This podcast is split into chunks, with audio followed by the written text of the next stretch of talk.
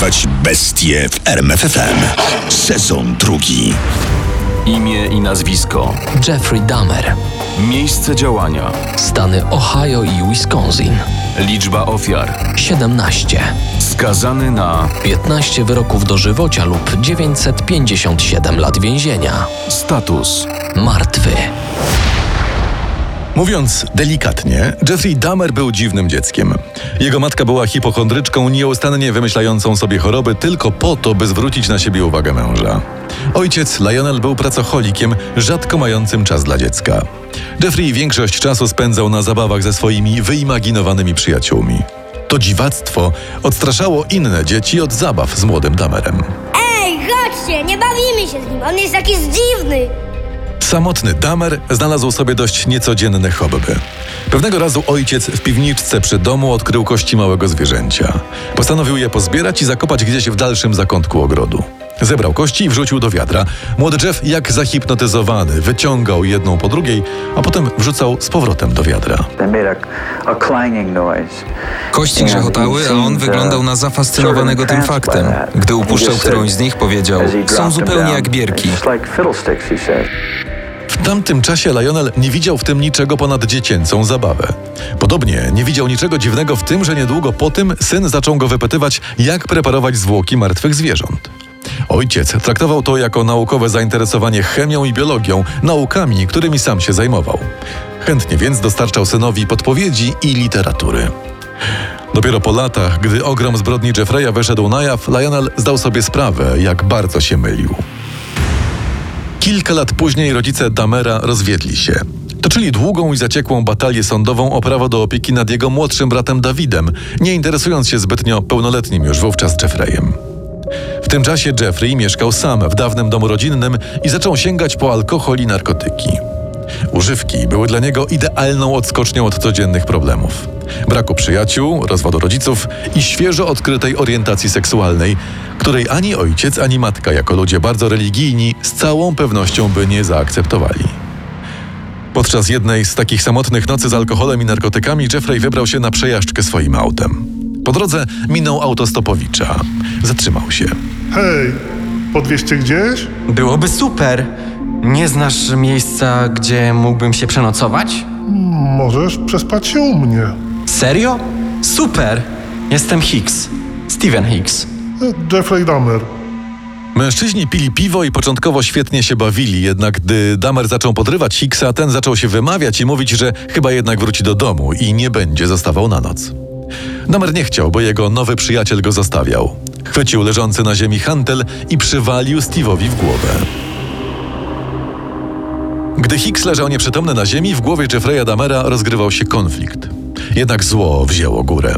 Damer udusił swojego nowo poznanego przyjaciela, a zwłoki schował w piwnicy, w której lata temu ojciec znalazł zwierzęce kości. Po kilku dniach smród zwłok stał się nieznośny. Morderca postanowił więc pociąć zwłoki na kawałki i owinąć w plastikowe worki, a następnie zakopać je w krzakach za domem. Niedługo potem naszły go jednak kolejne wątpliwości. A co jeśli dzieciak sąsiadów znajdzie ciało? Muszę je lepiej ukryć. Damer roztrzaskał kości na drobne kawałeczki i rozsypał po okolicznych lasach. Przez następnych dziewięć lat udawało mu się skutecznie kontrolować swoje mordercze żądze. Niedługo potem wstąpił do armii i służył w jednej z amerykańskich baz w Niemczech. Kilku służących z nim kolegów twierdziło, że Damer regularnie ich gwałcił. Po kilku latach armia amerykańska uznała, że częste nadużywanie alkoholu przez Damera sprawia, że jest niezdolny do służby, ale powinien sobie spokojnie poradzić jako cywil i zwolniła go. Wiedząc o alkoholowym problemie swojego syna, Lionel Damer wysłał go do swojej matki, by ta pomogła mu poradzić sobie z nałogiem i znaleźć pracę. Przez kilka miesięcy nawet się to udawało, ale Damer szybko wrócił do alkoholu. Był częstym bywalcem baru dla gejów Klub 219. To tam poznał swoją kolejną ofiarę, Stevena Toomey. Jak po latach przyznał, niewiele pamięta z tamtej nocy.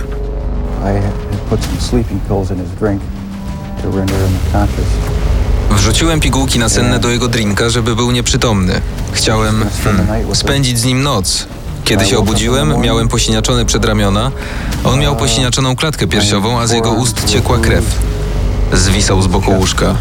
Nie pamiętam, żebym go pobił na śmierć, ale najwyraźniej musiałem to zrobić. Wtedy wszystko zaczęło się od nowa.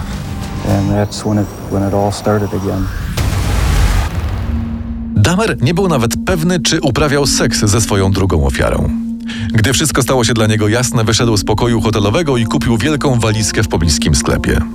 Potem wcisnął do niej ciało i zamówił taksówkę, którą pojechał do domu babci.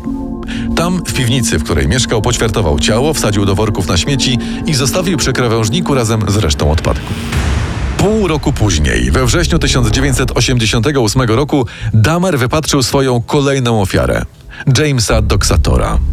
James miał 14 lat i był męską prostytutką, a Jeffrey miał dla niego bardzo zyskowną propozycję. Słuchaj, James, mam taką fantazję. Chciałbym nakręcić film, jak uprawiam seks z innym facetem. Masz na to ochotę? Zapłacę ekstra. Jeśli tylko cię na to stać, to ja nie mam nic przeciwko. Morderca po raz kolejny odurzył swoją ofiarę i udusił ją. Potem rozpuścił ciało w kwasie, a kości sproszkował dwuręcznym młotem, po czym rozsypał je po okolicy. W marcu 1989 roku w dokładnie ten sam sposób Dahmer rozprawił się z Richardem Guerrero. W tym samym roku babcia, zaniepokojona dziwnym, nieprzyjemnym zapachem unoszącym się z piwnicy, wyrzuciła Damera ze swojego domu, mimo zapewnień, że to tylko eksperymenty ze zwłokami zwierząt. Damer znalazł sobie mieszkanie. Dokładnie dobę po przeprowadzce wpadł w konflikt z prawem. Na ulicy poznał 13-letniego pochodzącego z Laosu chłopca Kejsona Sinta Somfone, którego zwabił do swojego mieszkania. Odurzył go i zaczął molestować. Jednak chłopak szybko się ocknął i uciekł, o wszystkim donosząc policji. Panie Damer, jest pan aresztowany pod zarzutem molestowania seksualnego osoby nieletniej. Pójdzie pan z nami. Wreszcie spędził tydzień, nim wyszedł za kaucją. Gdy jego proces się toczył, znalazł sobie nową ofiarę. Poznanego w barze dla gejów Antoniego Searsa. Ponieważ Damer obawiał się, że policja obserwuje jego mieszkanie, zaprosił Searsa do piwnicy babci. Tam po seksie poczęstował swoją ofiarę drinkiem ze środkami nasennymi, a następnie udusił. Tym razem postanowił zachować sobie czaszkę jako trofeum. W maju 1990 roku przyszedł wreszcie czas na finał jego procesu. Tuż przed ogłoszeniem wyroku Damer poprosił sąd o łagodny wymiar kary. Jestem alkoholikiem i homoseksualistą uzależnionym od seksu. Y, Wysoki sądzie, ja potrzebuję leczenia y, i proszę o pomoc. Damer został skazany na rok w ośrodku resocjalizacji i pięć lat w zawieszeniu. Został także skierowany na leczenie. Tuż po wyjściu z ośrodka wrócił do swego mieszkania, a tempo zbrodni zaczęło drastycznie przyspieszać. Najpierw Jeffrey mordował raz w miesiącu, z czasem już niemal co tydzień. Szczególnie drastyczna była zbrodnia z maja 1991 roku, przez którą o mało co nie wpadł. Na przystanku spotkał chłopaka, którego zaprosił do siebie. Hej, młody, nie masz ochoty na seks? Zapłacę ci. Będzie warto. Jak się okazało znacznie później, Conera Xinta Somfone był bratem chłopca, który kilka lat temu oskarżył Damera o molestowanie. W mieszkaniu Jeffrey odurzył chłopaka, wykorzystał go seksualnie, a potem postanowił przeprowadzić eksperyment, o którym fantazjował już od jakiegoś czasu. Chciał stworzyć sobie idealnego niewolnika na granicy życia i śmierci, coś co przypominałoby bezwolne zombie. Z tego powodu wywiercił w czaszce Koneraka drobny otwór, a potem wlał przez niego kwas. Czekając na efekty eksperymentu, postanowił przejść się po piwo. W jakiś sposób dzieciak wydostał się z mieszkania i nagi, zataczając się, szukał pomocy na ulicy. Znalazła go policja, ale wzięła go za pijanego homoseksualistę. Ich podejrzenia potwierdził wracający do mieszkania Damer. Policjanci odeskortowali obu na górę, ale o dziwo nie znaleźli nic, co uważaliby za podejrzane. Zawiadamiając centralę, żartowali sobie z całej sytuacji. Centrala, tu patrol 1377. Sprawa załatwiona, to tylko dwa pijane homosie. W ten sposób Damer uniknął sprawiedliwości, choć oczywiście jego eksperyment nie powiódł się. Ale przynajmniej miał kolejną czaszkę do kolekcji. Z morderstwa na morderstwo potrzeby Damera stawały się coraz silniejsze, a zbrodnie coraz dziwniejsze. Normalne stało się dla niego nekrofilia, kanibalizm czy przechowywanie całych głów ofiar w swojej zamrażarce.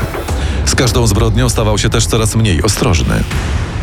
W lipcu 1991 roku Dahmer znalazł sobie kolejną ofiarę. Był nią 32-letni Tracy Edwards. Z początku wszystko szło po myśli Dahmera. Jednak gdy Jeffrey zaczął zakładać kajdanki na ręce Edwardsa, ten zorientował się, że coś jest nie tak. Obezwładnił swojego niedoszłego mordercę i uciekł na ulicę. Tam udało mu się odnaleźć dwóch policjantów, którzy wysłuchali opowieści czarnoskórego mężczyzny i odeskortowali go do mieszkania Damera. W środku funkcjonariusze Miller i Raut początkowo nie widzieli nic podejrzanego. Było czysto i schludnie. Dobra, Damer, gdzie dałeś kluczyki do kajdanków? Nie wiem, pewnie są w sypialni. Zostawcie mnie. Właśnie straciłem pracę, chcę się po prostu napić piwa. W tym samym czasie drugi z policjantów zajrzał do zamrażarki. O mój Boże! To jest cholerna ludzka głowa! To jakiś chory sukinsyn! Policjanci zawiadomili posterunek i śledztwo ruszyło. Gdy dobiegło końca, Damer miał na swoim koncie 15 zarzutów o popełnienie morderstwa. W lipcu 1992 roku Damer zignorował poradę swojego prawnika i zamiast utrzymywać, że jest niewinny, postanowił przyznać się do zarzucanych czynów, twierdząc jednocześnie, że jest szalony. Taka deklaracja całkowicie wywróciła sprawę. Od teraz prokurator nie musiał udowodnić, że to Damer zamordował swoje ofiary. Musiał udowodnić coś znacznie trudniejszego poczytalność Damera. Sądowa batalia między biegłymi psychiatrami oskarżenia i obrony trwała długie miesiące. Swoją mowę końcową prokurator Edward Michael McCann zakończył słowami. Drodzy Państwo, ten człowiek zwiódł wiele osób. Błagam, nie pozwólcie, by ten krwiożerczy morderca zwiódł także Was. Przysięgli i po pięciogodzinnych obradach uznali, że Damer nie zasługuje, by spędzić resztę życia w szpitalu psychiatrycznym. Uznali go winnym wszystkich 15 morderstw. Tuż przed ogłoszeniem dokładnego wymiaru kary, Damer zwrócił się bezpośrednio do sędziego. Nigdy nie chciałem wolności. Szczerze to pragnę dla siebie śmierci. Ta sprawa miała pokazać światu, że nie zrobiłem tego, co zrobiłem z powodu nienawiści. Nie czułem nienawiści do nikogo. Wiedziałem, że jestem chory lub zły, a może obie te rzeczy naraz. Teraz myślę, że jestem chory. Mimo swojej wiary w chorobę, Damer nie poprosił o żadne specjalne traktowanie. Sędzia skazał go na 15 wyroków dożywocia, w sumie 957 lat w więzieniu. Damer szybko przystosował się do życia za kratami. Był wzorowym więźniem, który nie stwarzał problemów. Zdarzało mu się udzielać wywiadów, a jego ojciec Lionel napisał nawet książkę, w której starał się odnaleźć przyczyny zbrodni swego syna.